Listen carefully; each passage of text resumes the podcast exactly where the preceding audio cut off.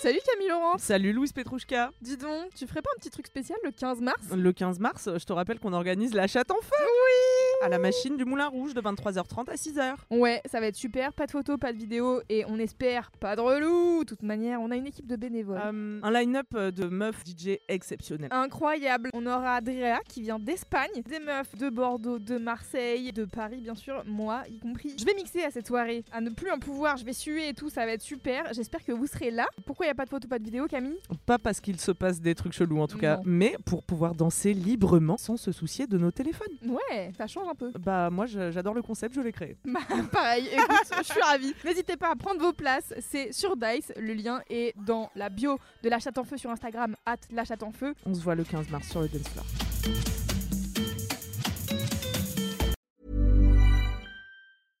Hey, I'm Ryan Reynolds. At Mint Mobile, we like to do the opposite of what Big Wireless does. They charge you a lot, we charge you a little. So naturally, when they announced they'd be raising their prices due to inflation, we decided to deflate our prices due to not hating you.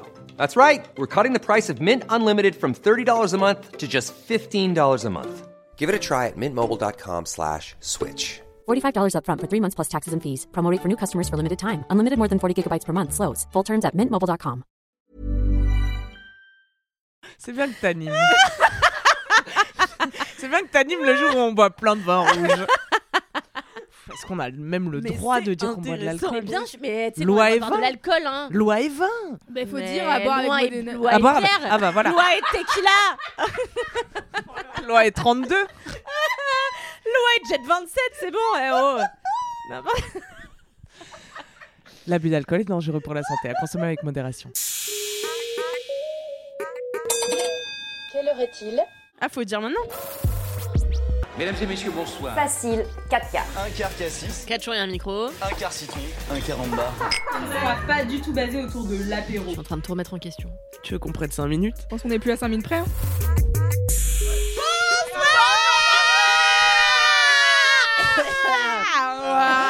Et bienvenue dans 4 quarts d'heure, l'émission qui durait 4 quarts d'heure Je suis Kalindi Ramphel, vous n'avez pas entendu ma voix depuis 6 bonnes années Il y a des gens qui m'écrivaient sur Instagram Est-ce que Kalindi reviendra un jour dans 4 Ouais, il y a plein de gens qui m'ont écrit pour me dire euh, qu'est-ce qui se passe et tout. euh, tu travailles plus avec les filles J'étais là, si, si. c'est- Tu vas nous le raconter aujourd'hui, ce qui se passe.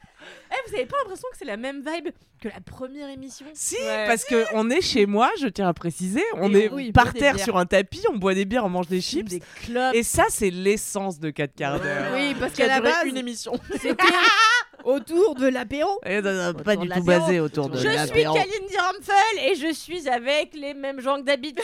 Camille Laurent. Oui, Camille Laurent. Très beau boule. Louise Petrouchka. bonjour. Très Bravo. belles oreilles. Oui. Alix Martineau, excellente joue. c'est vrai, c'est vrai. Voilà, vous connaissez le concept, on raconte ce qui va, ce qui va pas, les up et les down, et c'est super quoi. Bon alors qui dit quoi? Allez Loulou Bah ouais, vas-y, je fais un dame. Moi j'ai le seum. euh, c'est euh, Raging Bulls. Raging, Euh, she's back. Ouais, she's back. euh, en fait, je vais faire une version En d'un. fait, Exactement. Quand elle dit non, en fait, mais en c'est quelle rage. Je vais faire une version euh, d'un quart d'heure qu'on a déjà fait mille fois, mais c'est la vie. Ça intéresse les concerne. hommes. J'ai le seum contre le patriarcat, bien Ah. entendu. c'était l'un ou l'autre. Eh, les hommes. Eh oui. Eh Ça faisait bien, longtemps. euh, là, euh, Ça, ça j'ai fait une story, je crois, euh, hier, parce que vraiment, je, je lève les yeux au ciel à chaque fois que je vois des soirées complètes ou même des, des- ce qu'on appelle des takeovers dans les radios, euh, les web radios, avec que des hommes derrière les platines, en tant que DJ ou même euh, en tant que Bouh Les hommes, je vous rappelle qu'on vous déteste. Tous, all men, all men, all men, all men. Je me rends compte que je sais pas huer quelqu'un, ça m'a un peu inquiété. Ouais. Je pense que euh, quand t'es plus investi dans le sujet, peut-être tu sauras huer. Tu veux dire que je suis pas engagée dans le sujet de haïr les hommes? Non, de haïr euh, les soirées. Je où il y a les que suce des trop DJ. régulièrement Ouais, pour voilà. euh, en dire trop de mal, donc ouais, c'est pour ça. pas. On peut les sucer en les détestant, j'ai testé pour vous. Et alors, ça donne quoi? Ah bah, on se hait soi-même ensuite. Ah super C'est vraiment Fun, super. Et donc, euh, ouais, là, c'est très chiant. euh, J'ai j'ai vu ça. En fait, j'ai vu deux fois dans la même journée une programmation d'une soirée entière où il y avait que des mecs DJ. Et ensuite, euh, un récap d'une web radio qui disait Ouais, il y a machin et trucs qui sont venus faire un takeover. Donc, c'est-à-dire, euh, ils ont passé la journée ensemble à choisir la sélection musicale de la journée avec les invités DJ. Je suis Qui n'est- sûre qu'en plus, il passe que des artistes hommes. Oh, ça, je sais pas, je vais pas jusqu'à C'est vérifier. sûr. C'est sûr à 100%. Car Allman. Trop hâte de lancer ce hashtag. Moi, j'aimerais trop voir une série avec Ingrid Chauvin, note Dolmen.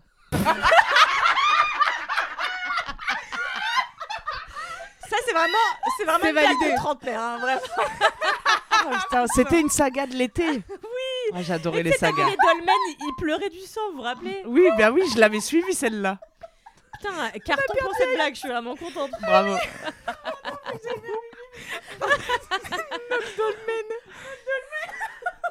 Alix part se pisser dessus. Audio guide. Anyway, Donc, euh, on disait quoi? Ouais.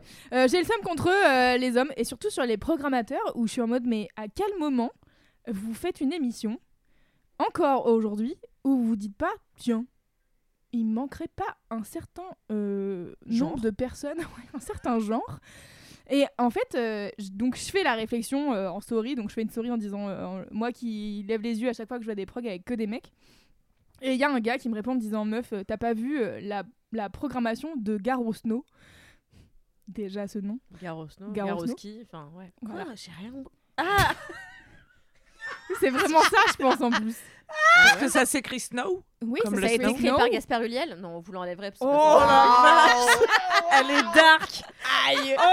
Humour noir. Oh la vache Ça fait Bah, c'est- un an, mais C'est trop pas tôt tout encore. soon. Bah, c'est plus C'est tout le soon. début soon. de Ça mon va. spectacle. Trop hâte. Qui s'appelle Allman, surtout Gaspard Ulliel. Notre Dolmen, Gaspard. Mon dieu. Dolmen, putain. Et donc, euh, donc ouais, donc on m'envoie la proc de Garo Snow, donc qui est vraiment un truc qui se passe, euh, je sais pas où, euh, dans les Alpes ou je ne sais où, dans les Pyrénées, je sais pas exactement, et, euh, et où vraiment euh, les gens font la fête euh, au sta- en station de ski. Et euh, il s'avère qu'il y a un week-end où il y a des meufs sur la programmation, et le week-end d'après, où vraiment il y a, je pense, euh, 15 ou 20 artistes programmés, et il n'y a pas une seule meuf. Mais Louise, mais ça ne les choque même pas. Tu veux qu'on reparle du stand-up? Mais ah, je sais, mais ça m'énerve si fort. On a parlé de ça à midi là avec une copine stand-upeuse. Ça ne choque personne. Les programmatrices sont souvent des femmes d'ailleurs. Et du coup, c'est encore plus pire parce que les mecs disent bah, Comme c'est une femme qui programme que des mecs, ça peut pas être sexiste. Alors que bon. Voilà. enlève son masque Et alors un Mais ça ne choque personne. Des line-up de Ben. 7, 8 gars, des affiches avec 7 têtes de gars. On sait plus si c'est du stand-up ou du porno gay. Cette blague n'est pas offensante. Sauf pour les hommes hétérosexuels qui euh, n'invitent jamais des femmes sur les line-up. Mais oui. Et, ça et vraiment, je me dis, mais quelle est leur manière de penser? Mais c'est de ne pas penser, je crois. Mais pourquoi? Mais ce qui est le plus terrible dans ces histoires, parce que c'est un peu parallèle, tu vois, le, le stand-up ou les DJ sets, Mhm. c'est que comme il y a que des gars programmés, les filles DJ ou les filles stand-upeuses ne se croisent pas. Mais oui. Puisqu'il n'y a qu'une. Quand il y a une femme, il n'y a qu'une femme.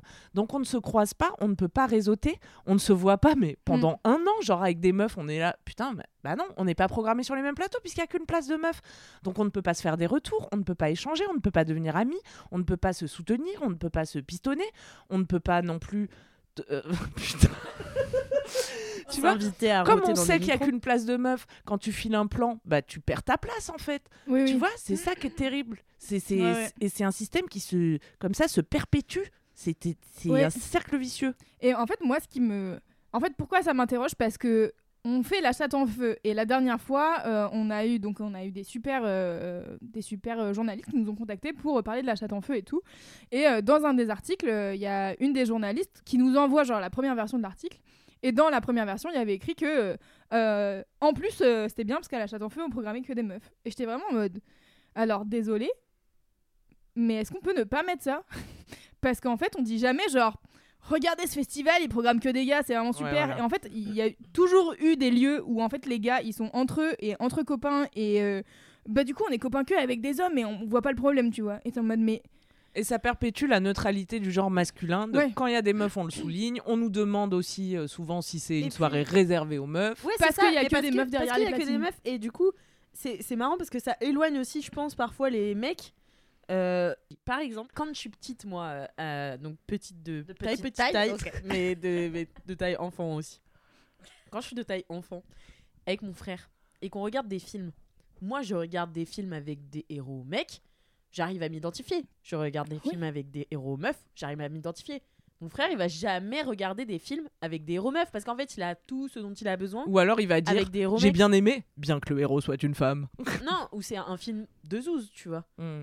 Moi, il y avait des oui. gars qui m'écrivaient ça, genre J'aime bien ta chaîne YouTube, et pourtant je suis un homme.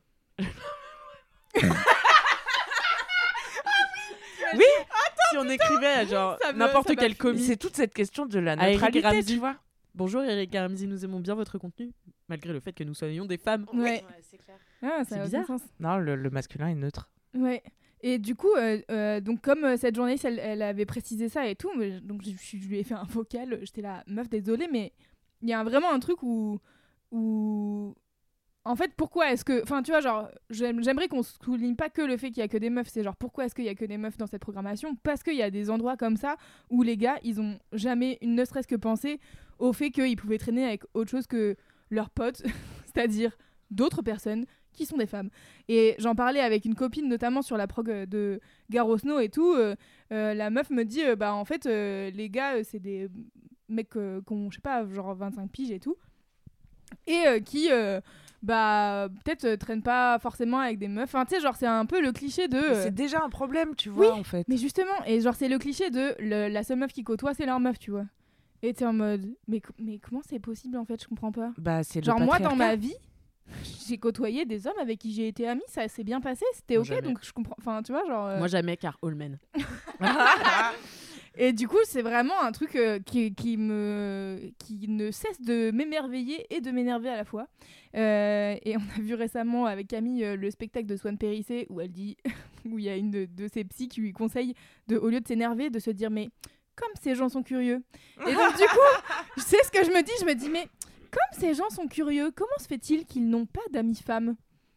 Comment se fait-il que Parce qu'ils parlent pas des femmes qu'ils ont pas envie de baiser. Ouais, c'est un peu la, Voilà. c'est un peu la solution à laquelle je suis euh, arrivée aussi. Bah, c'est vrai. C'est que euh, bah en fait à partir du moment où euh, les seules Je meufs qu'il y a dans ta homme. vie, T'es un homme. tu parles pas à des gars que t'as pas envie de ken Bah non, j'ai pas d'amis hommes.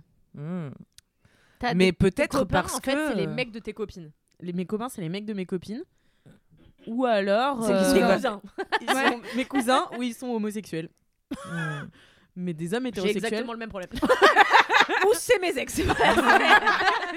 Mais Ah, j'avais j'ai ce pas de problème aussi, j'avais euh, mec. j'avais zéro pote mec et là je commence à redévelopper ça. Mais parce que toi, Depuis t'es que je suis moi, avec J'ai envie de les baiser en fait. C'est plus moi le problème que eux. Ouais, mais moi aussi un peu. En vrai, je suis toujours en train de me dire est-ce qu'on va ken? Et ouais, c'est ça. mais non oui, mais, mais ça c'est ça c'est un fait, tu vois, on reste des hommes et des femmes hétérosexuels et tout, il y aura tant que les gens en présence sont célibataires, il y a cette tension, tu vois, même Ou si c'est pas hein, enfin, aucun rapport. Oui aussi.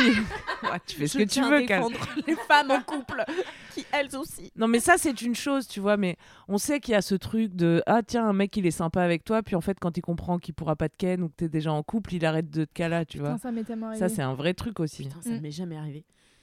Ah ouais C'est vrai. Parce que tu cannes avec eux en fait. Mais ça. oui, parce que moi, moi, je ken avec eux et après, ils me rappellent. Moi, et ça tout, m'est arrivé euh, quand j'étais quand c'était le début de ma vie à Paris et, et où j'étais un peu déprimax. euh, je venais d'arriver chez Mademoiselle, j'étais pas encore ultra copine avec des gens. j'avais- Vous avez pas encore rencontré. Et euh, Oh. et du coup, j'avais, euh, je faisais, j'allais au blind test de SML euh, qui faisait un blind test à l'époque à Petit Bain. Et où j'avais rencontré des gens, et notamment euh, quelques gars qui étaient grave cool, et dont, en fait, après, on est devenus amis et tout. Mais il y a un des gars qui m'a proposé qu'on aille boire un verre et tout. Et il me propose d'aller boire un verre. Donc moi, faut savoir qu'à chaque fois, je double check. Donc j'envoie un message aux meufs qu'ils connaissent en disant genre, est-ce qu'il est sympa? Est-ce qu'il faut que je me méfie? Est-ce que machin? Euh, Où on en est rendu quoi déjà. Ouais. Mais bon, après, c'est moi. je- Peut-être que tout le monde fait pas ça. Bref. Et donc, euh, j'envoie un message et la meuf me dit Bah, franchement, il n'y a pas de raison qu'il veuille que te pécho. Enfin, tu vois, genre, on s'était bien entendu, on avait parlé de musique pendant hyper longtemps et tout. Et en fait, euh, on a été boire un verre et il m'a emmené dans un bar à cocktail. Et là, j'ai fait Hmm, It's a date je now. pense que. On n'a pas eu la même vision Après, de ce qu'on t'aurais voulait pu faire. lui demander si c'était un date. Ouais, mais j'ai pas osé. Parce que c'était Ah, l'époque ça- où j'osais pas. Ça, c'est Et, pas grave. euh, et donc du coup on est arrivé et donc moi j'étais en couple et je, je- en fait je voulais juste me faire des amis et connaître des gens à Paname tu vois et c'est là cool on a parlé de rap pendant trois heures c'était trop bien euh, du coup euh, juste cool un ami et en fait euh, donc comme je vois qu'on est dans un truc de cocktail et tout je commence à parler machin j'ai dû placer que j'avais un mec d'une manière très bizarre Qu'est-ce que tu bois Ouais, j'ai un mec? Ouais, ouais, c'est ça. C'est genre. Et, euh, et donc, du coup, après, il m'a plus jamais reproposé d'aller boire un verre, tu vois. Et de, ou de se voir, enfin, tu sais, genre. euh, Eh oui, bah oui. J'étais là, bon, bah, super. Dommage. Ouais. Bah ouais. Mais ouais, ah si, j'ai mes copains euh, du surf Mm. pendant une semaine. Mais Ouais. pas Comme plus. C'est bien. C'est déjà. c'est déjà pas C'est mal. déjà un bel effort. On a ni Ken, ni je crois pas qu'il y a eu de tension sexuelle, euh, voilà. J'étais c'est aussi de que- avec eux, Moi, je peux jamais m'empêcher de me dire. Mais moi aussi un peu. Là, franchement, je tra- en ce moment, je fais un stage avec des gens et genre, il y a mon maître de stage. Vraiment, c'est pas ma cam de type. Déjà, il est beaucoup plus vieux que moi. Puis, enfin, bon, c'est pas ma cam. Il porte du quechua des, de pied en cap. et pour plein d'autres raisons. Et quand même, parfois, je me dis. d'autres raisons. Mais le quechua de pied en Mais ça, cap. c'est ouais, quand ouais, même voilà. la number one. Et genre, parfois, je le regarde et je me dis, imagine. Et je peux pas m'empêcher. Mais est-ce que tu fais ça avec tous les gars du stage? Bah, En fait, euh, c'est le seul. euh, bah non, il y en a un autre, mais il est gay, du coup je me projette moins. euh, euh, non, bah oui, tu vois, il faut toujours qu'il y ait une possibilité de réciprocité. Oui. Sinon, ça enlève quand même un peu de feu à l'expérience euh, fantasmagorique. Et Je pense qu'il y a un peu un truc aussi avec l'amitié homme-femme, c'est que l- un homme ne te propose pas la même qualité de relation amicale Oui, c'est qu'une ça. femme. Parce qu'en fait, partant du principe que déjà, ils écoutent rien. Et je l'assumerai jusqu'au bout, ce propos. De belles généralités. Non, sur mais tu tous vois, les hommes. Ah là là, All trop hâte de En fait. Moi, j'aime j'aime traîner dans j'aime traîner dans les bandes de mecs parce que je sais que quand je vais à une soirée de bande de mecs, personne va me demander comment ça va. Et je vais pas devoir m'étaler sur mes problèmes si j'en ai, tu vois. J'y vais parce que je sais qu'on va pas se parler de nous en fait. Et ça, c'est aussi un problème pour aller un peu dans la deepness de- de- d'une relation, tu vois. Bon, bien sûr que not all men, not all men, not Not all all men. men. mais quand même globalement, t'as pas du tout la même relation d'empathie, de partage, d'écoute que tu peux avoir avec une femme parce qu'on est dressé à, à ça, tu vois. Ouais, ouais. Moi j'ai moi j'ai un contre-exemple mais Non, mais, bien sûr qu'il y aura toujours voilà, des contre-exemples. exceptions. Mais je te parle d'une tendance générale, non? Mm. Non, Ouais. je sais pas. Bah, en tout cas, euh, moi, dans ma vie, ça arrivait souvent. Bon, euh, n'hésitez pas à nous tracher en DM. Voilà. Écoutez, c'était encore un quart d'heure de râlerie contre le patriarcat. c'est toujours nécessaire. Nécessaire. En ouverture d'émission, c'est toujours important. Merci bien- Louise. Alors, qui a un petit up à nous raconter? Alix, je crois. Eh bien oui. Moi mon up c'est que j'ai pris une décision et dans la vie, hum, comme le disait Adrien, euh, donc euh, mon copain euh, du camp de surf que j'adore, qui est médecin et qui m'a dit, tu sais Alix, moi je vois beaucoup de gens qui sont malheureux dans leur vie et je sais pourquoi les gens sont malheureux, c'est parce qu'ils prennent pas de décision. Et euh, Mais que pourquoi ils prennent pas de décision?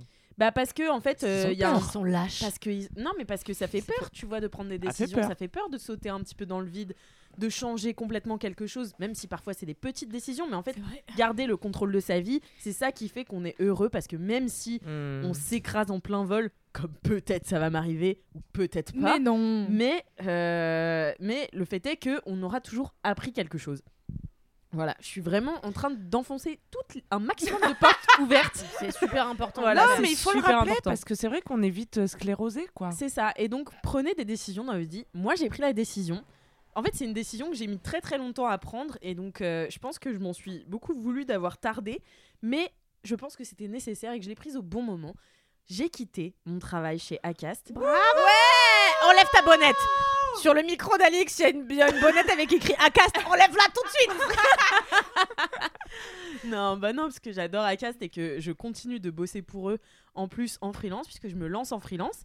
Et euh, alors, pour vous expliquer un petit peu mon procédé, c'est que l'année dernière, j'ai dit à Cal, non, déjà en arrivant chez Acast, j'ai dit à Cal, je m'en vais au bout d'un an.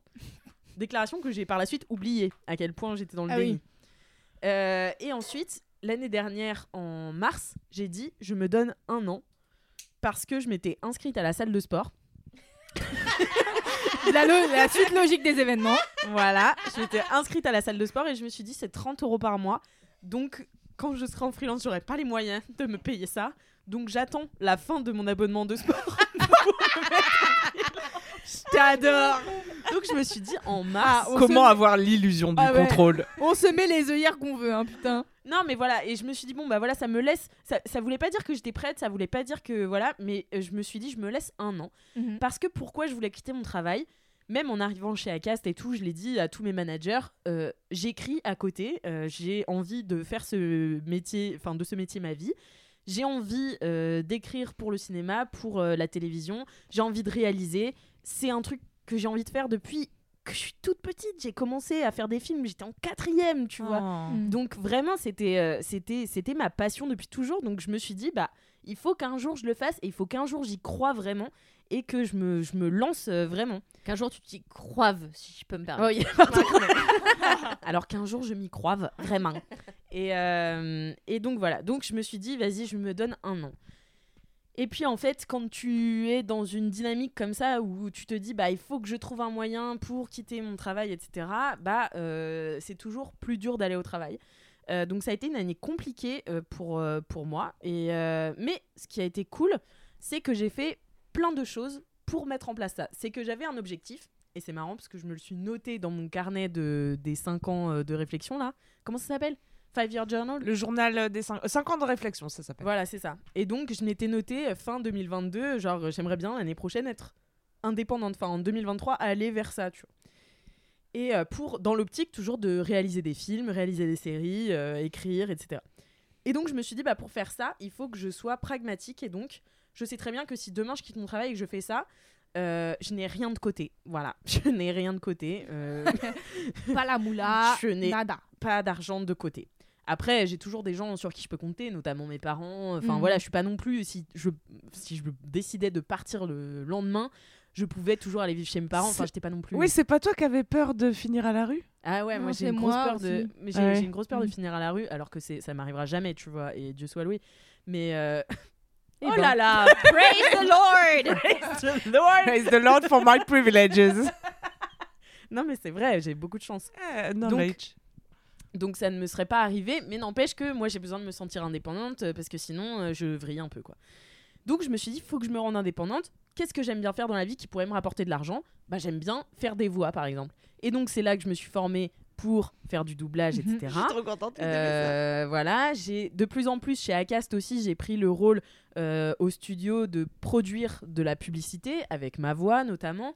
Donc voilà, ça c'est un truc qui s'est un- qui s'est installé un peu naturellement. Je l'avais manifesté en fait.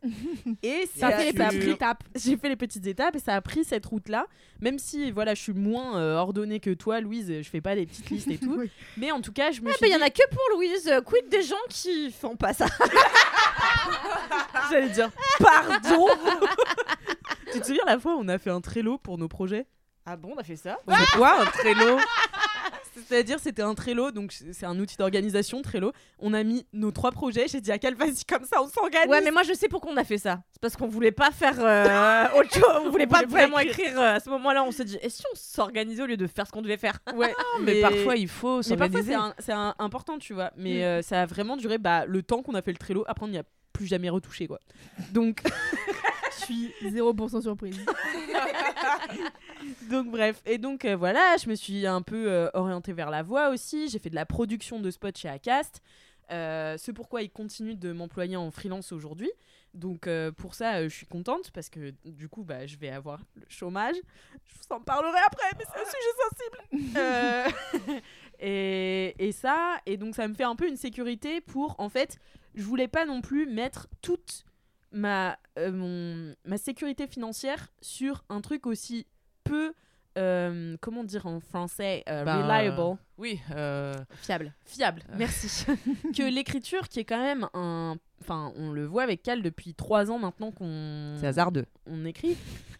Bah c'est compliqué. J'avais envie de dire hasardeux. Non, mais c'est vraiment, vrai. cette, cette tonalité de voix, c'était vraiment une daronne. C'est hasard de C'est hasardeux, Pas mais c'est surtout hasardeux au début. Parce que, enfin, euh, on a rencontré des Au auteurs début, et tout. c'est euh, hasard 2, après, c'est hasard 3, 4. enfin, tu vois. saucisse. C'est vrai, euh, c'est vrai. C'est vrai, c'est vrai que c'est hasard 4 au bout de 3-4 ans.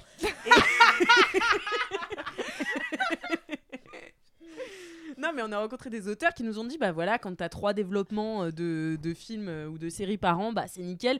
Mais enfin, moi, au début, pour avoir un Attends, développement, des... C'est quoi un développement déjà? Bah, c'est quand ta série a été achetée par un, un diffuseur et que du coup, te paye pour écrire la série, euh, vraiment euh, dialoguer, etc. Et en fait, toutes ces séries-là qui sont achetées ou ces films-là qui sont achetés ne voient pas le jour. Mais tant que t'as des trucs en développement, au moins t'es payé pour faire ce que tu veux. Mm. Donc, Et tu puis, si Il y a as des gens qui ne voient jamais leurs produits être euh, vraiment Ouais, qui sont achetés tout le temps. Hmm. Et c'est des gens qui ne vivent que sur des dossiers, des développements, des continuités D'accord. dialoguées. Et en fait, euh, bah, rien n'existe ni à la télé, ni au cinéma, ni sur aucune que c'est plateforme. super dur. Dialoguer. Mais ça veut dire qu'il y a quand même des gens qui jettent par la fenêtre des sous en disant. C'est euh, littéralement le travail des producteurs en fait, Ouais. c'est d'in- d'injecter dans ces développements-là, donc euh, Ouais. ou même des chaînes hein, qui finissent puis- par pas diffuser. hein. Et en Mais fait, ça même veut dire- producteurs, ils y croient, tu vois, ils y croient, pardon. Ah oui, Euh, même si les français. producteurs ils y croient, euh, en fait, veut- c'est pas dit que euh, le diffuseur à ce moment T, Ah oui, il n'est pas un autre truc qui ressemble de fou et du coup, bah, il achète pas celui-là pour une raison. En fait, tout le, projet ne peut pas système. arriver pour une micro raison. En fait, il y a tellement d'intermédiaires, c'est tellement long. Il y a tellement de choses qui peuvent faire que ça n'arrive pas qu'en fait, il y a plein de moments où ça n'arrive pas. Mais quand tu es auteur, bah, du coup, il faut euh, pas croire en... Enfin, pas, pas croire en tous tes projets, tu vois, mais avoir plusieurs projets Oui. et avoir des trucs qui vont se vendre plus facilement que d'autres, d'autres où c'était bébé et du coup tu vas te battre un peu plus fort, mais d'autres où bah voilà, tu les vends pour te faire un peu d'argent et tout. Mais surtout le début c'est compliqué et c'est compliqué si tu n'as pas le temps. Et moi, c'est vraiment ça que je me suis acheté en quittant mon travail, c'est le temps. Et euh, je me rends compte à quel point il est précieux euh, parce que euh, je, je pense que ça faisait deux ans du coup que je passais ma vie à avoir des projets professionnels et que je n'avais pas de vie perso. Et je m'en suis rendu compte et je me suis dit, ouais putain, c'est un, un peu grave. T'as tout mis chat, sur le travail, quoi. J'ai tout mis sur le travail parce qu'en fait, même ce que je faisais le soir, Attends, t'as dit T'as dit j'ai mon chat quoi bah, c'est mon projet personnel. Copo, quel non, projet perso vrai. incroyable. Je n'ai rien développé à part, euh, bah, en fait, ce que je faisais le week-end ou ce que je faisais le soir, c'était toujours dans l'optique de bah, d'un potentiel futur travail que j'allais Ouais. pouvoir avoir le, le moment où j'aurais quitté mon travail et que du coup je pourrais faire ça et que un jour quelqu'un me donnerait 80 000 euros et me dirait viens écrire avec nous et puis je ferais Ah, ok ça n'arrive jamais, tu vois, évidemment. Non. Mais au début, j'étais super naïve. Je pensais que ça allait se passer comme ça. Et sauf qu'à un moment, je me suis dit, bah, en fait, il va falloir que tu fasses un choix, ma vie, parce que tu, tu vas pas avoir le beurre, la chambre du beurre et la, la crémière, quoi. Tu as surfé quand même. J'ai surfé sur la, sur la vague du succès. Non, mais tu as fait du surf et Ah. tout. Tu es parti en voyage. Tu as fait des choses pour non, toi. mais alors, j'ai fait C'est des un choses podcast pour moi. du Sud, hein, maintenant. Non, mais j'ai fait des choses pour moi. Mais en fait, tu vois, je n'ai pas de projet. Tu vois, de projet, Oui, un oui. truc que tu construis long terme Genre et si tout tu machin. voulais une baraque et puis tu. Ouais, enfin, tu vois, plein de trucs en fait que je vois et tu vois, je passais ma vie à soit faire des projets pro du coup le soir, soit avoir des potes qui eux construisaient leurs projets personnels, mais qui bah voilà, enfin font leur life, tu vois, et donc j'ai vu plein de potes évoluer personnellement et tout, et que moi je me suis dit attends putain de merde. Alors je suis hyper contente parce que pour moi c'est hyper épanouissant euh, d'écrire et euh, la joie que ça me procure, ça n'a d'égal que euh, rien. Et Que non, mais c'est vrai, c'est vrai que Coppola, peut-être, mais Qui est ton euh, chat, donc. Mais tu vois, même en allant au ciné, j'ai, enfin, tu vois, comme quand on travaillait chez Mademoiselle et que tout ce qu'on faisait dans la vie, c'était pour Ouais. écrire un article, tu C'est vois. vrai que c'était pas mal ça. C'est vrai. Et que en fait, même là, tu vois, enfin, euh, euh, quand je passais mes vacances au surf, j'étais là, qu'est-ce que je vais dire dans 4 quarts d'heure? Enfin, tu vois, Ouais. des trucs comme ça où, euh, où, enfin, où j'allais Oui, au oui. ciné et je me disais, qu'est-ce que je vais prendre de là pour écrire ça et tout. Et donc en fait, c'est normal, les tu deux vois, se parce joignent à un c'est- moment donné. c'est c'est ça, les deux, et surtout dans des métiers comme ça où en fait c'est j'ai tellement de chance de savoir ce que je veux faire et d'être- Mm. d'être animée par ce que je veux faire, mais c'est juste euh, du coup je me suis dit à un moment il faut que je, je voyais comment j'étais trop sur les rotules donc j'ai été arrêtée euh, euh, en septembre euh, pour euh, fatigue extrême. Mm. Euh, Et saturation digestive.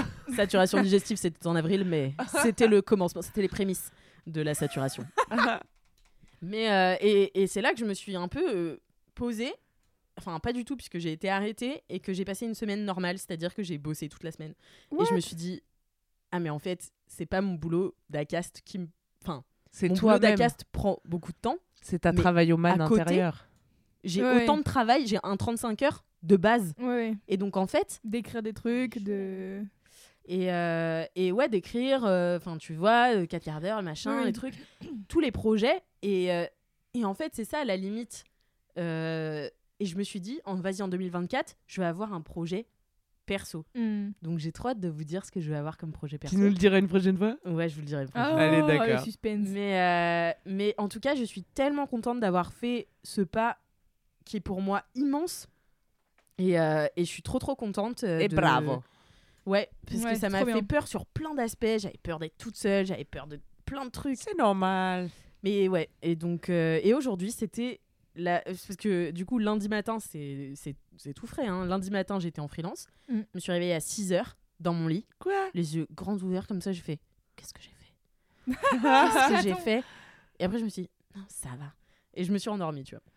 Et, euh, et après, je j'ai passé la semaine où Acast m'a donné beaucoup de travail. Et du coup, bah, en fait, ça faisait un peu comme si j'étais en télétravail. En plus, je suis allée beaucoup chez Acast et tout. Donc finalement, tu vois, c'était le revoir le plus, le plus smooth. Parce qu'on a peu fait un peu dilué, de ouais. départ et tout chez Acast où vraiment on s'est échangé des mots d'amour. J'ai pleuré pendant deux heures, mes collègues machin. Enfin, c'est des gens que tu vois tous les jours, tu vois. Ouais. Et, euh, et je les adore et, et ils vont beaucoup me manquer. Mais euh, et, et du coup, là, je, bah, je les ai Pour même pas avoir l'espace de te manquer, tu vas y être tout mais j'y suis tout le temps. ah oui, c'est ça. Mais j'y suis tout le temps. Bon, après, euh, je suis très contente parce que ça, ça, me, ça me fait de l'argent et des projets sympas. Mais cette semaine, bah, en fait, je me suis pas trop rendu compte jusqu'à aujourd'hui où c'était. euh, bah, J'ai encore bossé pour la cast, mais euh, c'était aussi la première journée où je n'allais pas quelque part, à Ouais. part ce soir. Et là, je me suis retrouvée, j'étais à mon bureau et tout. J'étais trop contente parce que pour ma première semaine, genre, je me suis vraiment habillée tous les jours, par exemple. Bravo. Ce qui est euh, une victoire. Qui parce va que je- disparaître. hein. Ouais. C'est ce que j'allais dire. Non, parce que je sais comment je fonctionne, je peux rester sale longtemps. Et, euh, et aujourd'hui, et et tout à l'heure, Louise m'envoie un message, elle me fait... Parce que tout le monde m'a envoyé un message le premier jour en me disant « Ouais, alors, ce premier jour ?» Je te bah écoute, super Ça Voilà, ne change quoi. rien pour l'instant. Ouais, ça, Et là, Louise m'envoie un message « Comment ça va à J plus 4 ?» Et là, je fais « Ça va pas trop !» Car j'ai essayé de m'inscrire à Pôle emploi, impossible. Aïe. Parce que maintenant, ça s'appelle France, France Travail. Travail. Ouais. Tu savais, toi? Bah Moi, je oui. savais pas, moi. Depuis le début de l'année. Et, et depuis, c'est impossible de s'y inscrire? Mais depuis, c'est impossible d'avoir des allocations. Tu Ah peux c'est demander du possible. travail, mais, Ah. mais c'est certainement possible, mais je ne sais pas comment. Oui.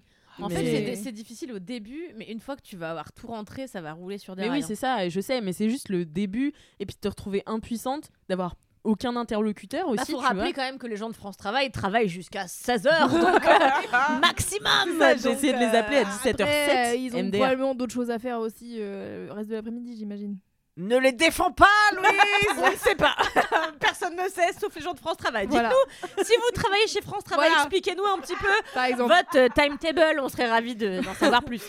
Ah bah bravo Alix en tout cas d'avoir sauté le Mais point. ouais, Mais enfin ouais. voilà. Du Mais coup, France Travail, France voilà, il Travail, j'ai un peu grave, pleuré. C'était la première matin. fois que je pleurais. Louise m'a appelé. Et... Bah en fait, elle me dit bah je viens de faire ma demande, euh, ils m'ont demandé tous les trucs sauf euh, pour les allocations, tu vois. J'étais là bah pourtant normalement ça fait partie de genre des, des quatre étapes, tu vois, tu donnes euh, et puis elle me dit ils m'ont demandé des trucs pour retrouver du travail, mais ils m'ont pas demandé pour l'argent. et du coup, je commence à c'est une regarder surprise. parce que moi je suis plus inscrite à Pôle emploi mais donc du coup je commence à regarder les trucs et tout à regarder les tutos sur YouTube donc quand même j'appelle Alix en me disant ah pauvre chaton et donc je l'ai au tel je lui dis bon ça va aller hein et là elle fait oui et je, je sens qu'elle commence à pleurer à l'autre bout du coup j'étais là t'inquiète ça va aller on va trouver une solution oui. Mais non, mais je suis vraiment une bichette, euh, surtout Bah oui, sur tout ce qui a trait à l'administration, c'est terrible. J'ai vraiment un, un- un seuil de patience euh, très limité je et comprends. surtout je ne comprends rien, ça fait bugger mon cerveau, c'est compliqué quoi. Moi, donc ce que je racontais à Alix tout à l'heure, c'est que moi, euh, quand je me suis inscrite pour être auto-entrepreneur, il y a un moment donné, tu as un, un courrier qui arrive de je sais plus quelle institution qui te dit euh, voilà, rappel pour la TVA, euh, c'est tant de pourcents, machin, nan, nan. Et normalement, dans nos entreprises, tu payes pas de TVA avant d'atteindre je sais pas combien de milliers d'euros, tu vois. 36 000. Et donc moi, je commence à avoir les intestins qui gargouillent et je commence à me dire mais comment Serpent ça salsa Comment ça Serpent salsa Et je commence à me dire comment ça la TVA et tout. Et donc je commence à lire le papier et à vraiment me, me décomposer de, à chaque ligne. Et je pleure et tout. Et j'étais toute seule chez WAM. J'étais là, qu'est-ce que ça veut dire Ah, ah, ah. Et ce que je disais à après j'ai regardé sur internet, tout le monde m'a dit ignorez ce papier. Puisque c'est vraiment que quand vous avez 30 000 euros de. Ouais, C'est souvent la solution hein, Ouais, ça pour les problèmes Mais alors, le- Ne ouais. faites rien. Non, mais ce qui est chiant, Alors le c'est problème que- c'est que là je, je ghost euh, l'URSSAF Limousin depuis euh, avant le Aïe, Maroc. aïe. Et ils ont essayé de m'appeler, mais j'étais malheureusement à l'étranger. Donc euh, je n'avais pas mon téléphone. Donc euh, je leur dois 83 euros. Euh, Oh, je ça va. Ça Et va. aujourd'hui, j'ai payé mes dettes à l'URSSAF, j'en avais pour genre presque 500 Bravo Putain, ouais. successful, tu trouves ça beaucoup Putain T'en as plus? Ah, putain. putain. Bah là, ouais. je viens de leur faire un virement, mais je vous raconte même pas, parce qu'après vous allez pouvoir calculer mon chiffre d'affaires. Mais... Ouais, moi aussi, je fais Et des qu'est-ce qui me suce cela, putain? Non, mais c'est. c'est Et la CAF aussi, là, qui s'est réveillée, Ah, apparemment. la je dois CAF, 1000 c'est pour- balles. C'est pour l'appart, ça? Ouais, c'était il y a deux ans. Ah oui. Ah ouais. On te file 80 euros par mois, il y a deux ans, et un jour on te dit, vous devez 1000 balles. Je suis là, mais comment c'est possible? Je vous dis mon salaire tous les fucking mois. Comment vous pouvez être aussi nul en chiffres pour des gens qui, dont c'est le travail? métier, Putain. Ouais. Bref. Aïe, non, aïe, c'est dur. Hein. Bon, enfin, en tout cas, c'était ma première euh, un peu petite attaque, euh, attaque euh, anxiété. Ouais. Mais en vrai, il y a un poids qui s'est. Alors, vous pouvez aller écouter le cinquième quart d'heure où j'en ai déjà parlé. Et j'ai parlé d'une rencontre avec une sorcière et tout. Enfin, bon, bref. Qui m'a un peu remise d'aplomb. T'as pas reparlé du comptable? J'ai pas reparlé du comptable qu'on adore. Mais, euh, mais en tout cas, depuis, je me sens vraiment délestée d'un poids. Et je me dis, alors cette semaine, ça n'a pas été euh, la semaine où je me suis dit, putain, je me concentre sur euh, ce que j'écris en ce moment et tout. J'ai pas eu le temps en fait, j'ai fait plein d'autres trucs. Et De l'organisation. un peu de time, quoi. Tu vois, Oui. ça fait 4 jours. euh. Prends des Ouais, vacances. ouais, ouais, ouais. Bah non, je reviens du Maroc, je peux pas. Mais, euh, mais en tout cas, Oui, mais deux semaines C'est- de vacances, c'est rien. Oui, oui, c'est ça. rien, tu vois, si tu veux te reposer, en vrai, deux semaines, c'est que Oui, c'est dalle. Raison, puis, mais bien sûr- mais Enfin, en fait, maintenant, t'es rentré dans un semaines, bien système où tu fais ce que tu veux de ta life. Et oui, mais ça, ça prend du temps. hein. Moi, j'ai- Ouais. j'ai culpabilisé Bon, moi, si longtemps. euh, Ouais, je vais vous en parler aussi. Je vais vous en parler aussi. Ok, et ben voilà, Ouais. c'était mon up. Donc Bravo. euh, voilà. Bravissimo. Je suis super, toi. ça t'a ravie. mis les pieds dans la meilleure life, putain. Braval. Mhm. Bravo, franchement, Ouais. bravo ma fille, je suis trop contente pour toi. Merci. Bravo. Merci. Trop beaucoup. contente pour toi. Voilà. Ah, trop hâte de savoir la suite. Alors, eh ben dis donc, Camille Laurent, Alors, vous auriez pas quelque chose un peu de négatif à nous raconter? Négatif, tu veux que je fasse négatif Vas-y, Bah, je fais négatif. c'est ça qu'on fait d'habitude quoi. Oui, oui, les up et les down, oui, oui, j'ai entendu. J'en ai Ah, entendu parler. Alors moi, ben, mon truc négatif, et ça va être une exclue 4 quarts d'heure, hein, euh, Non, mais c'est que là, euh, là, il y aura plus trop de vidéos sur YouTube, là. Ah Eh non, wow. eh oui, eh oui, bah oui, bah oui. Choc. C'est ce que je vais vous raconter maintenant. Euh, bah non, parce que qu'est-ce qui s'est passé? Euh, Moi, j'ai créé cette chaîne YouTube quand j'étais chez, en arrivant chez Mademoiselle. Je suis arrivée en disant ah, je veux faire des vidéos et tout. Ils m'ont dit ah bah ça tombe hyper bien parce que nous, on va créer des chaînes perso pour les meufs. Avant, il y avait une chaîne Mademoiselle où toutes les meufs faisaient des vidéos. Donc il y avait de la mode, il y avait de la musique, il y avait un peu tout mélangé. Et à l'époque où moi j'arrive, on me dit tiens, veux-tu une chaîne personnelle qui s'appelle Camille Laurent euh, Fit Mademoiselle quoi? Je dis bah ouais, de ouf, parce que moi en fait, mon projet secret c'est de devenir comédienne. Donc euh, si je fais des vidéos sur YouTube, ça me rapproche un petit peu Mhm. de ce but. Donc je crée cette chaîne YouTube chez Mademoiselle, avec Mademoiselle, produite pendant deux ans euh, Par. Mademoiselle. Et quand je quitte Mademoiselle. Eh bien j'ai la chance de partir avec ma chaîne YouTube, qui de toute façon sans moi n'aurait pas trop eu de sens, puisqu'elle s'appelait vraiment Camille, Laurent. Enfin elle s'appelait Queen Camille à l'époque, vous oui. rappelez-vous Oui, bien sûr. On je faisais des vidéos d'éducation sexuelle. Ensuite, j'ai repris cette chaîne donc à mon compte personnel. J'ai mis mon petit nom personnel. Et puis, euh, c'était en vrai ma seule source de revenus. Tu vois, à l'époque, euh, en quittant Mademoiselle, mon truc, c'était de faire des partenariats et, et de comme ça m'assurer un petit, un petit tapis financier, quoi. Et parallèlement, j'avais commencé à faire du stand-up chez Mademoiselle. Puisque Oui. Mademoiselle avait un plateau. Souvenez-vous, si vous avez écouté Laisse-moi kiffer, il y a un épisode où je pleure parce que Camille a fait sa première scène. Voilà. Ah, c'est vrai, t'as pleuré Mais oui, tu te Je m'en rappelle plus, non, je le réécouterai. J'ai fait En ma temps, première scène sur euh, ce plateau de Mad qui s'appelait le One Macho. Et je m'étais dit, super, ça se rapproche encore un peu plus de ce que je veux faire, à savoir euh, jouer dans des films, mais pas besoin de passer de casting. Il suffit d'avoir 5 minutes de blague et tu peux jouer sur plein de plateaux à Paris et tout, puisqu'il y en a vraiment tous les soirs. Il y en a tous les soirs, tu peux en faire, tu peux jouer du stand-up plusieurs fois par soir, tu vois. Il y a des gars qui font que ça de leur vie et qui se sortent euh, des salaires en juste faisant des plateaux, tu vois, et en Mm. prenant les, des chapeaux. En général, c'est au chapeau. Putain, c'est dingue ça. Les gens payent à la fin et on se divise entre T'as artistes. même pas besoin de le déclarer. Chut pour tous les gars qui font ça dans leur vie et qui vont être appelés par les impôts. Ouais, demain. ouais, et, et tous les gens qui organisent ces trucs-là. Bref. Et en tout cas, fait que je m'étais concentrée sur le YouTube Et puis euh, le stand-up, ça a toujours été un truc un peu à côté parce Pourquoi que tu nous as fait du québécois là? Fait que, Fait que. mais fait que, je trouve il est utile. Je trouve il est utile puis qu'on n'a pas d'équivalent en français vrai. là. Fac. Mais ils disent fac. Fait que. Fait que c'est pas le gars qui se couche sur des clous? c'est le faker. Faker. Oh non. Quatre quarts d'heure avant les fakirs québécois.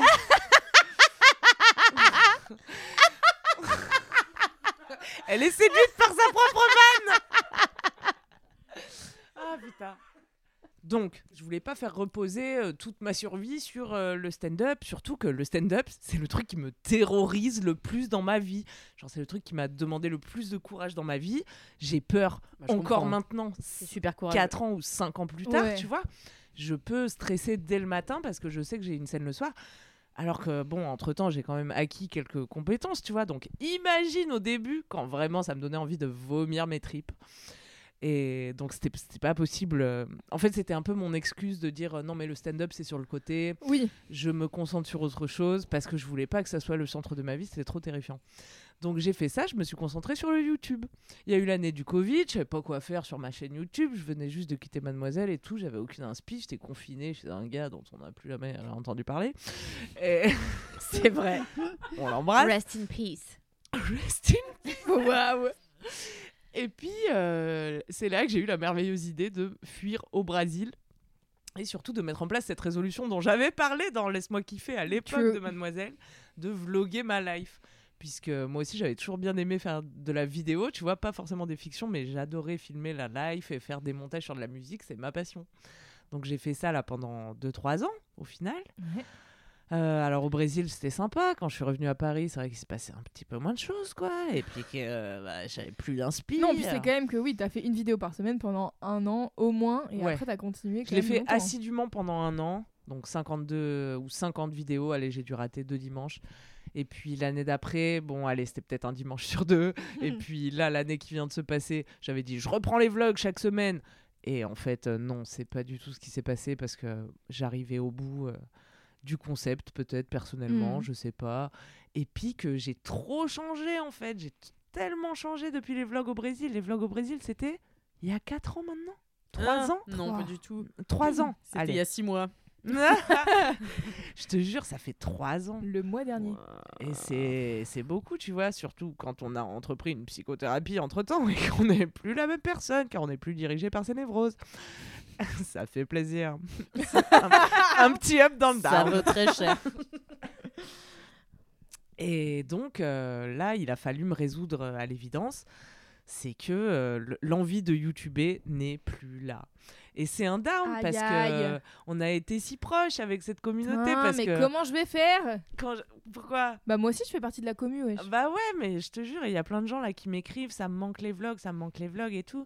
Parce qu'en plus, je l'avais fait vraiment d'une manière. euh, Enfin, j'étais hyper à l'arrache et du coup, c'était vraiment très personnel parce que me vloguer dans mon lit à peine réveillé. Enfin, il n'y avait pas de limite à l'intimité, quoi. C'était, on était, on était comme ça, vous et moi. Et puis c'était toutes les semaines, donc euh, je sais pas, c'était intense, quoi. Ouais. Et, hum, et là, euh, cette année, j'arrête de me voiler la face et je fais du stand-up. Je suis en mode stand-up. Je fais du stand-up tous les soirs, me mets des dates tous les soirs. Euh, parce que peut-être un jour j'aurai un spectacle de stand-up. C'est un Eh mini oui teasing. Manifesting Manifesting Bah là, il faut juste écrire les blagues en vrai. je, peux, je peux vraiment rester en tailleur à me dire euh, les, j'ai un spectacle. Tant que j'écris pas les vannes, il est très peu là. Donc euh, là, j'écris, j'écris, euh, je joue, je joue. Et, euh, et voilà, il a fallu euh, déplacer le, le- le focus, quoi. Je me Mais suis oui, dit, vas-y, je, je, je mets le curseur sur le stand-up. J'arrête de me dire que c'est un hobby euh, à côté, machin. Ce temps, en plus, pendant Fais la période... les hobbies en plus avec leurs pieds pleins de poils, tu vois. Donc, euh, les hobbies de la comté Aïe aïe. En fait, ce soir, je les essaye toutes comme ça. tu Ouais, vois. ouais, Ouais, mais t'as C'est moi raison, qui m'écris ton spectacle. T'as raison. Et donc, euh, tant que je le considérais comme un hobby, je pouvais me permettre en plus de douter, tu vois, d'être là. Non, mais en fait, là, ça me saoule, euh, j'arrête le stand-up. et je Mm. croise des gens encore maintenant qui me disent Ah, tu as repris le stand-up? Alors, parce qu'il y a deux ans, j'ai eu une crise existentielle où dans un vlog, je disais J'arrête. six tu mois, vois. non? ouais, C'était vraiment il y a peu de temps, il y a trois Non, mois. je vous jure, c'était il y a hyper longtemps. J'étais dans l'appart. Tu l'as, en redit a rec, euh, vraiment, il y a quelques dans T'as ta dit j'arrête le stand-up et tout. Non, c'est faux, c'est faux. Ah non, c'est vrai. on La est- dernière fois que j'ai arrêté le stand-up, c'était dans mon studio d'avant. Non, mais Non. tu l'as pas arrêté, mais t'as dit je veux Oui. arrêter.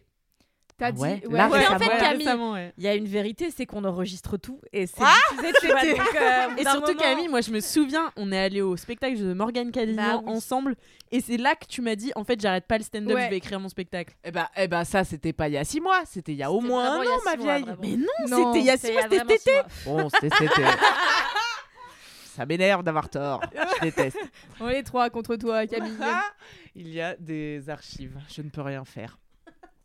Et ouais, bah ouais, bah c'est ma belle illustration de à quel point on se ment à soi-même, tu vois.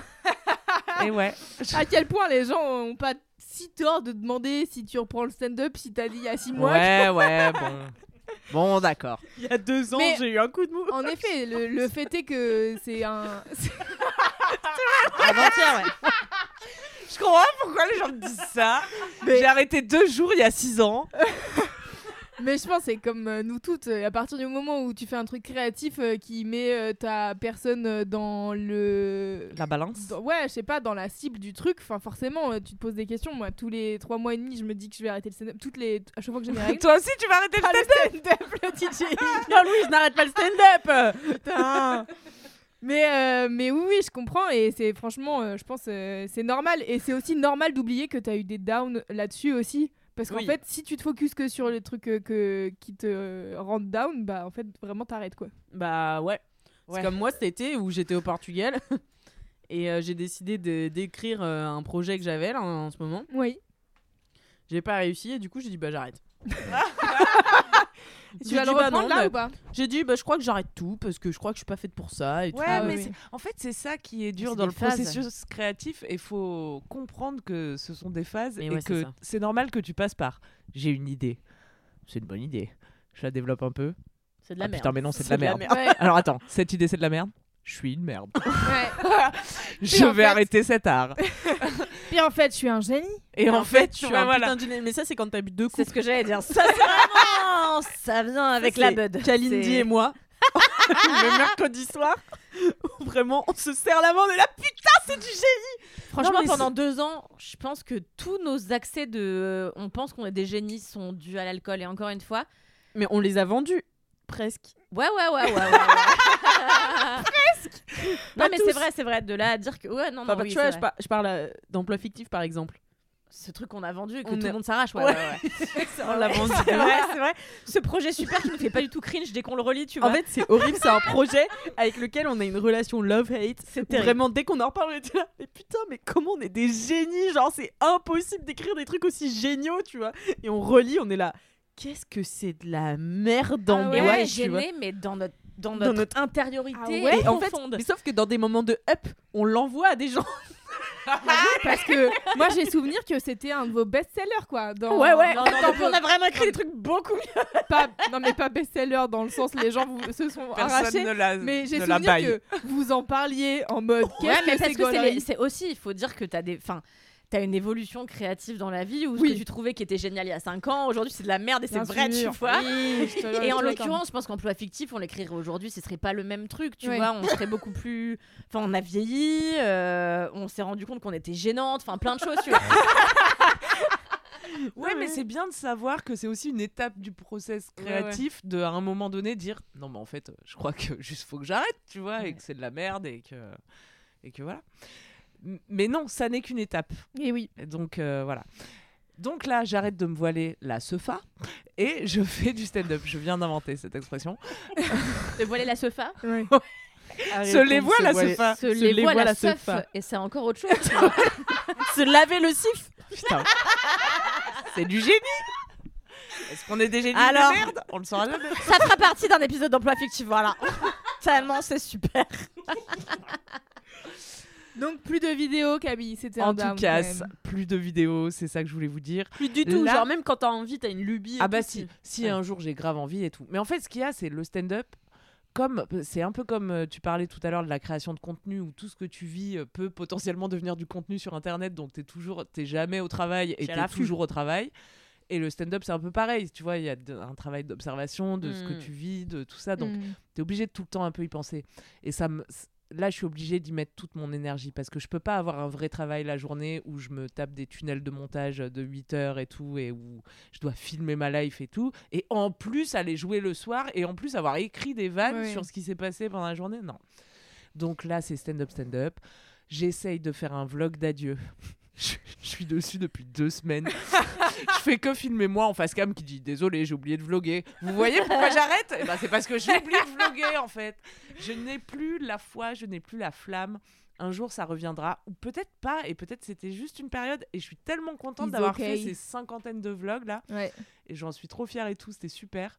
Mais, Oh, euh, mais là, c'est plus ma vie. Bah ouais. Roller coaster. Ouais. It's a roller coaster quelque part. Euh, là, c'est plus ma vie, voilà. Donc, si vous voulez. Roller euh, coaster Waldo. Ouais, ouais, je l'ai. Ah, je l'ai pas, je l'ai pas. Ouais, en plus, je l'ai Elle pas. se serre la pince, putain. c'est quoi roller coaster C'est Nicolas Coster-Waldo qui est vraiment un, un gars du cast de Game of Thrones euh, qui Ah. joue euh, C'est euh, Jamie Lannister. Jamie Lannister. Ouais, ouais, C'est ok. pointu, c'est Mm. pointu. C'est pointoche. c'est pointoche. Donc euh, voilà, si vous aimiez cette chaîne YouTube, euh, bah désolé. Regardez les vidéos. venez sur mon Instagram, vous verrez mes dates de stand-up et venez voir les spectacles. bien sûr. Et ouais. Voilà. Mais je suis, c'est quand même un down parce que je suis un peu triste que ça soit la fin Bien de sûr. cette période, mais tellement C'est bien d'être réaliste. que Normiche. ce soit le début d'une autre histoire. Bah bien sûr, c'est super, mais quelle belle carrière. Oh là là. On est carrière deux. qui n'a toujours pas commencé. On est tellement heureuse d'avoir assisté au début, De la- d'assister sans doute à la vrai. fin dans 50 ans. Eh oui, eh oui. Vous avez chouette. vu ma première scène Eh Ça, ouais. c'est sûr. On était pas là super. à la 12e dauphine de Miss Bio, mais bon parcours. hein. Je me rappelle de ta première scène, il y avait un gars qui avait été ultra gênant et ultra problématique, qui était passé genre deux personnes avant toi, qui avait vraiment fait cringe le monde entier. C'était très très difficile à vivre. Ouais. Et juste après, t'étais venu illuminer la scène, donc bravo à toi et bravo Ah, pour cette magnifique. carrière. Merci, merci. Alors, euh, Kalinda Arrête, ça se fait trop pas parce que vraiment tout le monde m'appelle Kalinda en ce moment. C'est coquine. Oh, merde. Coquinka. Dans ta Eh ben nouvelle écoutez, école, moi c'est vraiment le même up que vous en fait. Euh, je vais pas raconter des choses très différentes parce que moi mon up euh, c'est fondamentalement Wham et Oh. fondamentalement euh, les bonnes décisions que j'ai prises dans ma vie. Donc ça va rejoindre vachement ton up Alix, fille. Euh, je suis très heureuse parce que euh, j'ai choisi une profession et j'ai choisi de ne plus exercer une profession en CDI surtout, ce qui me permet de pouvoir faire ce que je veux, où je veux, quand je veux. Et ça, c'est quand même un luxe qui est extraordinaire. Et donc, bah, vous avez raté l'épisode où je parle d'île Maurice, mais du coup, ça fait un mois et demi. Du coup, je sais Oui, plus mais vraiment. si vous vous abonnez au cinquième quart d'heure, vous avez un épisode exclusif sur, sur Ah, un sur la plongée, oui. Eh oui, sur la la plongée, à l'île. Maurice. Et franchement, on n'a pas le droit d'en parler en vrai. Donc si vous voulez l'écouter, Ouais, je crache beaucoup sur mon mec, voilà. Et euh, non, ouais, en fait, je sais plus trop ce que je racontais sur Maurice. Et puis, en fait, c'est très. dif- En fait, faut se dire aussi un truc dans le 4 quarts d'heure, c'est que on a tout le temps plein d'idées et tout. Enfin, moi, je trouve que dès qu'on fait un truc, on a une idée, mais dès que tu es sorti de ce moment-là, c'est difficile de te remettre dans Ouais, ce moment-là et de raconter. Attends, comme... J'ai rien compris. Bah, en gros, si t'as vécu un truc il y a deux mois et qu'on s'est pas trop vu entre temps, Ah oui. tu t'as envie de le raconter, mais t'es plus dans l'énergie. Oui, du oui, coup, j'ai envie de vous parler de Maurice, mais à la fois, je suis là, j'ai déjà oublié. bah non, t'as pas oublié. Non, j'ai pas oublié, mais enfin, ce que je veux raconter surtout, c'est que depuis que je suis plus chez Mad, ça me permet d'exercer ma profession où je veux. Et donc, bah, notamment, j'ai acheté ma maison à la campagne, donc euh, j'y ai beaucoup pété. Euh, Ouais, c'est ça. J'ai beaucoup pas- pété, j'ai beaucoup cagué, j'ai Pas que beaucoup pété. plein de choses. La caca foresta. J'y ai beaucoup pété. Ah, je suis fatiguée. Et en fait, euh, ouais, donc là, il y a un mois et demi, euh, j'ai pu euh, faire mon travail depuis l'île Maurice, depuis chez moi, où je suis rentrée. C'était vraiment un super beau voyage où je vous la fais très courte. J'ai revu mes cousins, mes cousines, j'ai revu des oncles, j'ai revu la maison de ma grand-mère, c'était chambé. Euh, voilà. Après, euh, je suis revenue, j'ai été dans ma maison à la campagne. Ensuite, je suis revenue, j'ai été deux semaines en Espagne chez mon compagnon qui a un appartement là-bas. Et en fait, compagnon. vraiment, la liberté que j'ai désormais de travailler Mm. d'où je veux et le truc sur lequel je reviendrai plus jamais de ma vie. Et franchement, souvent, je me dis, bon, c'est vrai que il y a une précarité euh, de nos professions, euh, il y a une instabilité et un stress permanent qui est un peu le pendant maléfique du, du bonheur, quoi. Parce Le que shit sandwich. bah voilà, exactement. Mais euh, et souvent je me dis bon, est-ce que je reprendrais pas un job un peu secure? Et ça me traverse l'esprit et après je suis là Pareil. jamais de la life. T'auto fait rire. Ouais, je m'auto fais rigoler parce qu'en vrai, il y a rien qui vaut le luxe de pouvoir travailler où on veut, euh, quand on veut. Et moi, j'ai grandi dans une famille où on ne sait pas rester dans un endroit, dans une famille un peu nomade. C'est con parce qu'on a toujours eu un foyer et qu'on n'a pas tant déménagé. Mais moi, j'ai grandi avec une maman hôtesse de l'air dont la vie était basée sur le concept de bouger en permanence Mm. un père qui était un énorme stressé de la vie, qui venait d'un autre pays, qui avait voyagé partout et tout avant même de rencontrer ma mère, et qui, euh, pour lui, être sain et aller bien dans cette vie parisienne qui est un peu infernale et insupportable, c'était de passer un week-end en Estonie, un week-end là, un week-end là. Et donc moi, j'ai grandi avec des parents qui ne faisaient que bouger en permanence. J'ai grandi avec ce truc de aller bien, c'est euh, se barrer très très régulièrement. Et, euh, et en fait, j'ai vachement souffert pendant des années d'avoir un job ultra fixe où c'était compliqué de Et puis en voyager plus, quand tu je t'en rends pas compte, je trouve, sur le moment. Ah si, moi j'ai toujours su hein, que ça m'allait pas comme mode de vie, franchement. Bah, ouais. Ouais, bah moi pas. pas. parce que genre moi du coup pour le coup j'ai que des modèles comme ça où euh, on enfin tu vois euh, mes parents ils ont des ils ont eu des jobs euh, super euh, normaux tu vois enfin normaux en tout cas dans un bureau etc Euh, sauf ma mère qui a, qui a quitté son travail euh, il y a quelques années maintenant mais euh, et du coup en fait je comprenais pas pourquoi ça me foutait autant le plomb d'aller au bureau tous les jours tu vois et ce qui Alors que tu voyais des gens le vivre bien autour de toi? ouais et en fait c'est Moi, j'ai su jour 1 de mon premier travail Pareil. au bureau devant l'ordinateur que ça allait pas le faire. Pareil. Moi j'ai toujours su que je pourrais jamais faire ça de ma life.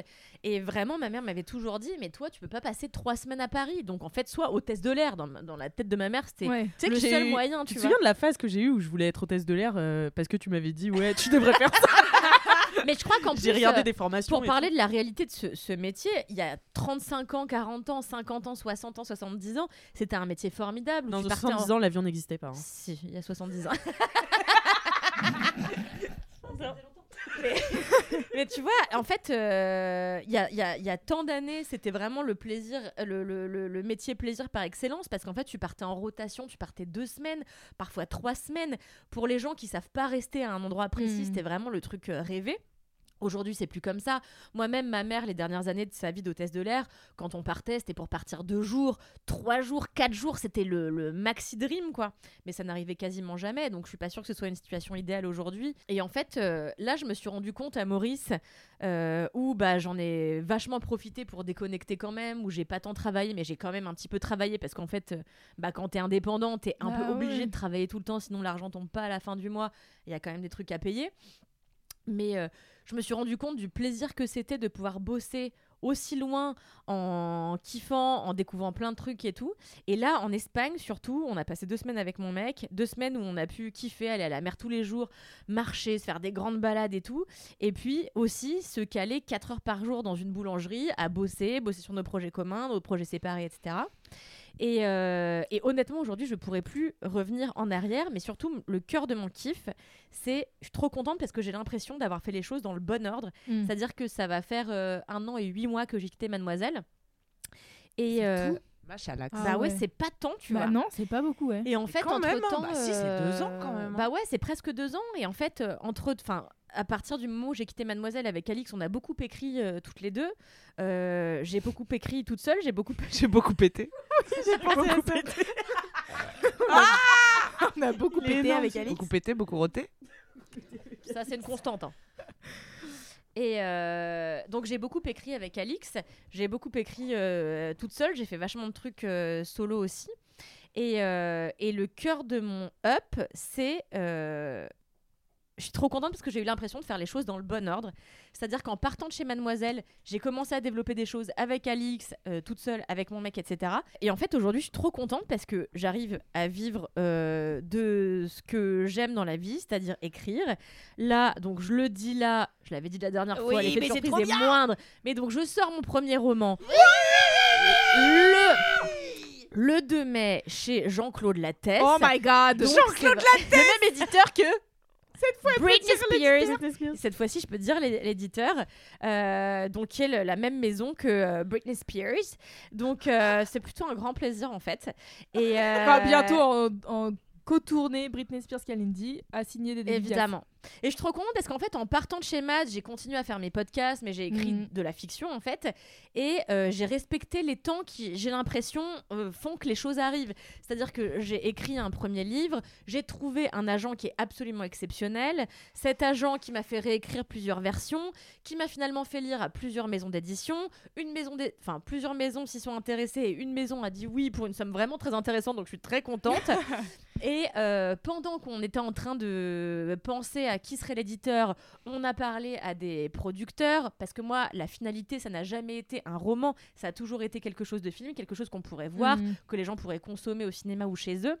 Et, euh, et le roman, c'est ce qui m'avait l'air d'être le plus facile.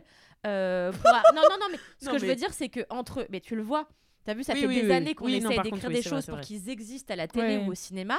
Ça prend tellement de temps versus mon roman, je l'ai terminé de l'année beaucoup dernière. de gens, alors que le roman c'est un peu plus immédiat. Enfin, t'as un ou deux interlocuteurs, mais bon, il faut Ouais. quand même les avoir. Ils sont plus Ouais. durs qu'à avoir c'est qu'au ça, cinéma. et, et c'est un vrai truc, et c'est terrible. C'est que moi, je me rends compte combien je suis ultra privilégiée parce que j'ai rencontré les bonnes personnes Ouais, au bon sûr. moment qui m'ont permis d'être lue par les bonnes personnes au bon moment.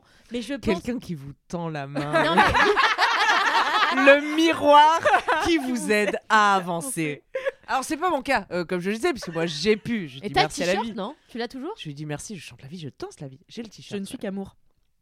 Mais euh, et je pense vraiment, je me euh, l'autre jour en signant, euh, enfin en parlant à mon éditrice, je me disais en vrai, si t'es solo et que t'as un- et, et peu importe la qualité de ton produit, parce que il y a plein de gens qui sont un milliard de fois plus talentueux que moi et qui n'arriveront jamais à sortir un Mhm. truc parce qu'ils n'ont pas les bonnes connexions, etc. C'est absolument déprimant. Moi, je suis contente du coup Ouais, euh, mais- d'avoir ouais. euh, d'avoir eu de la chance. Mais c'est une suite de petites décisions aussi. Exactement, c'est pas bah, c'est la un peu chance, ça le cœur de mon up. C'est de la persistance. Ouais, ça, c'est- Petites étapes de la vie. Bah ouais, c'est un peu ça, tu vois. Et du coup, d'avoir rencontré mon agent, d'avoir rencontré cette éditrice, d'avoir rencontré les producteurs qui seront sans doute les miens bientôt, j'espère, euh, ça fait que euh, aujourd'hui, du coup, là, je fais une formation de réalisatrice. Je vous en parlerai dans un autre up, je pense, ou dans un down, dépendamment de mon état de, de fébrilité et de fatigue d'ici là. Mais euh, j'ai l'impression que j'ai respecté toutes les étapes pour que les choses arrivent, qu'elles Mhm. arrivent bien, qu'elles arrivent euh, en leur temps. Et, et je suis heureuse parce que moi, pour moi, écrire un livre et, surtout réussir à aller jusqu'à la publication, c'était un rêve de Mhm. petite fille. Euh, quand j'étais gamine, la- le premier livre, petit livre que j'ai écrit, c'était on avait les gros Macintosh, vous vous rappelez, Mm. fuchsia, vert, bleu, etc. Et en fait, moi, j'en avais un fuchsia qui était tombé du camion que ma copine Louisanne avait récupéré via son beau-père. Bon, bref. Et on avait, euh, on l'avait chez moi. On n'avait pas internet, mais on avait juste l'ordinateur. Et j'avais un seul truc dessus. Enfin, deux trucs. Il y avait un truc de poker, euh, une appli de poker, et il y avait, il y euh, avait- un traitement de texte. Ouais. Et le traitement de texte, j'avais écrit l'histoire de deux sœurs jumelles euh, qui avaient caché une clé dans une piscine. Enfin, c'était abracadabrantesque et débile parce que j'avais genre euh, 11 ans et demi. Mais euh, j'avais écrit ma première histoire et euh, je m'étais toujours dit putain, ce serait chambé parce que j'ai une maman qui est très grosse lectrice, qui est elle-même autrice, qui a, pu, qui a écrit plein de choses qui ont été lues à la radio. Elle a écrit plein de pièces de théâtre, etc. Et euh, c'était vraiment un fantasme de réussir à publier. Je m'étais toujours dit que je le ferais avant mes 30 ans. Bon, pas de chance, j'en ai 31. Mais franchement, ça va, je Ça va, tolère hein. cette année Ouais. et demie de, de latence. timing, ça va. Et donc c'est vraiment un rêve qui se réalise et c'est surtout, je me dis, j'ai jamais voulu écrire juste un livre comme... euh, Enfin bon bref, j'en parlerai après. J'ai jamais voulu écrire juste un livre, j'ai toujours su que je voulais écrire plein d'histoires. Là c'est la première étape, je suis Mm. rentrée dans une maison qui valorise pas seulement le fait d'avoir écrit une histoire, mais qui te dit, enfin qui te laisse, enfin qui te fait comprendre que potentiellement on peut construire une carrière chez eux, donc c'est-à-dire écrire plusieurs, euh, plusieurs romans. Euh, et donc j'en reviens à ce que je disais au départ, euh, la liberté de ce travail permet d'aller bosser d'où on veut. Et là, j'ai décidé fin, euh, enfin je sais pas, ça va dépendre de plein de choses, mais soit en avril, soit en mai, euh, de partir quelques semaines en Alaska parce que j'ai le sujet principal de mon nouveau roman. Je vous en parlais la semaine dernière. J'adore. Et ça se passe quasiment intégralement en Alaska. Et là, je me dis juste, j'ai un peu décidé que ma carrière, j'allais la, la faire tourner autour de ce que j'aime le plus, c'est-à-dire écrire et voyager.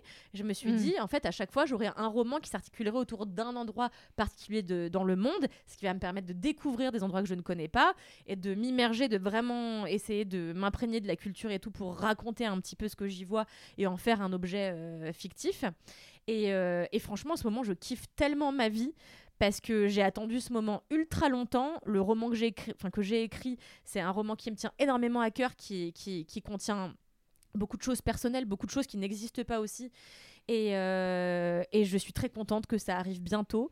Euh, Soyez sur les précommandes. Oui, il faut Ah surtout ouais. être sur les précommandes, mais j'en parlerai au Ah, bon moment, parce que là, c'est dans longtemps, c'est le- c'est- ça n'est que le 2 mai, donc on a quelques mois à dans vos venir. agendas là. 2 Mais mai. si vous voulez, je le dis dès maintenant, que je puisse euh, publier un deuxième roman, il faut précommander un max. parce que c'est grâce à la précommande que les libraires vont pouvoir commander eux et que ça va pouvoir Ouais, marcher un bien. petit peu et qu'on va pouvoir me commander un second roman. En tout cas, peu importe qu'on me commande, max de publicité. Et voilà. Et là, la, la formation que je fais, dont je vous parlerai plus tard, c'est vraiment formidable parce que j'apprends énormément de choses euh, sur les métiers de la réalisation. Euh, et le rê- mon rêve absolu, là, ce serait que je puisse réaliser moi-même l'adaptation euh, de mon roman. Donc j'ai vraiment l'impression de Ouais. construire petit par bout brique. par petit bout Mm. ce truc-là.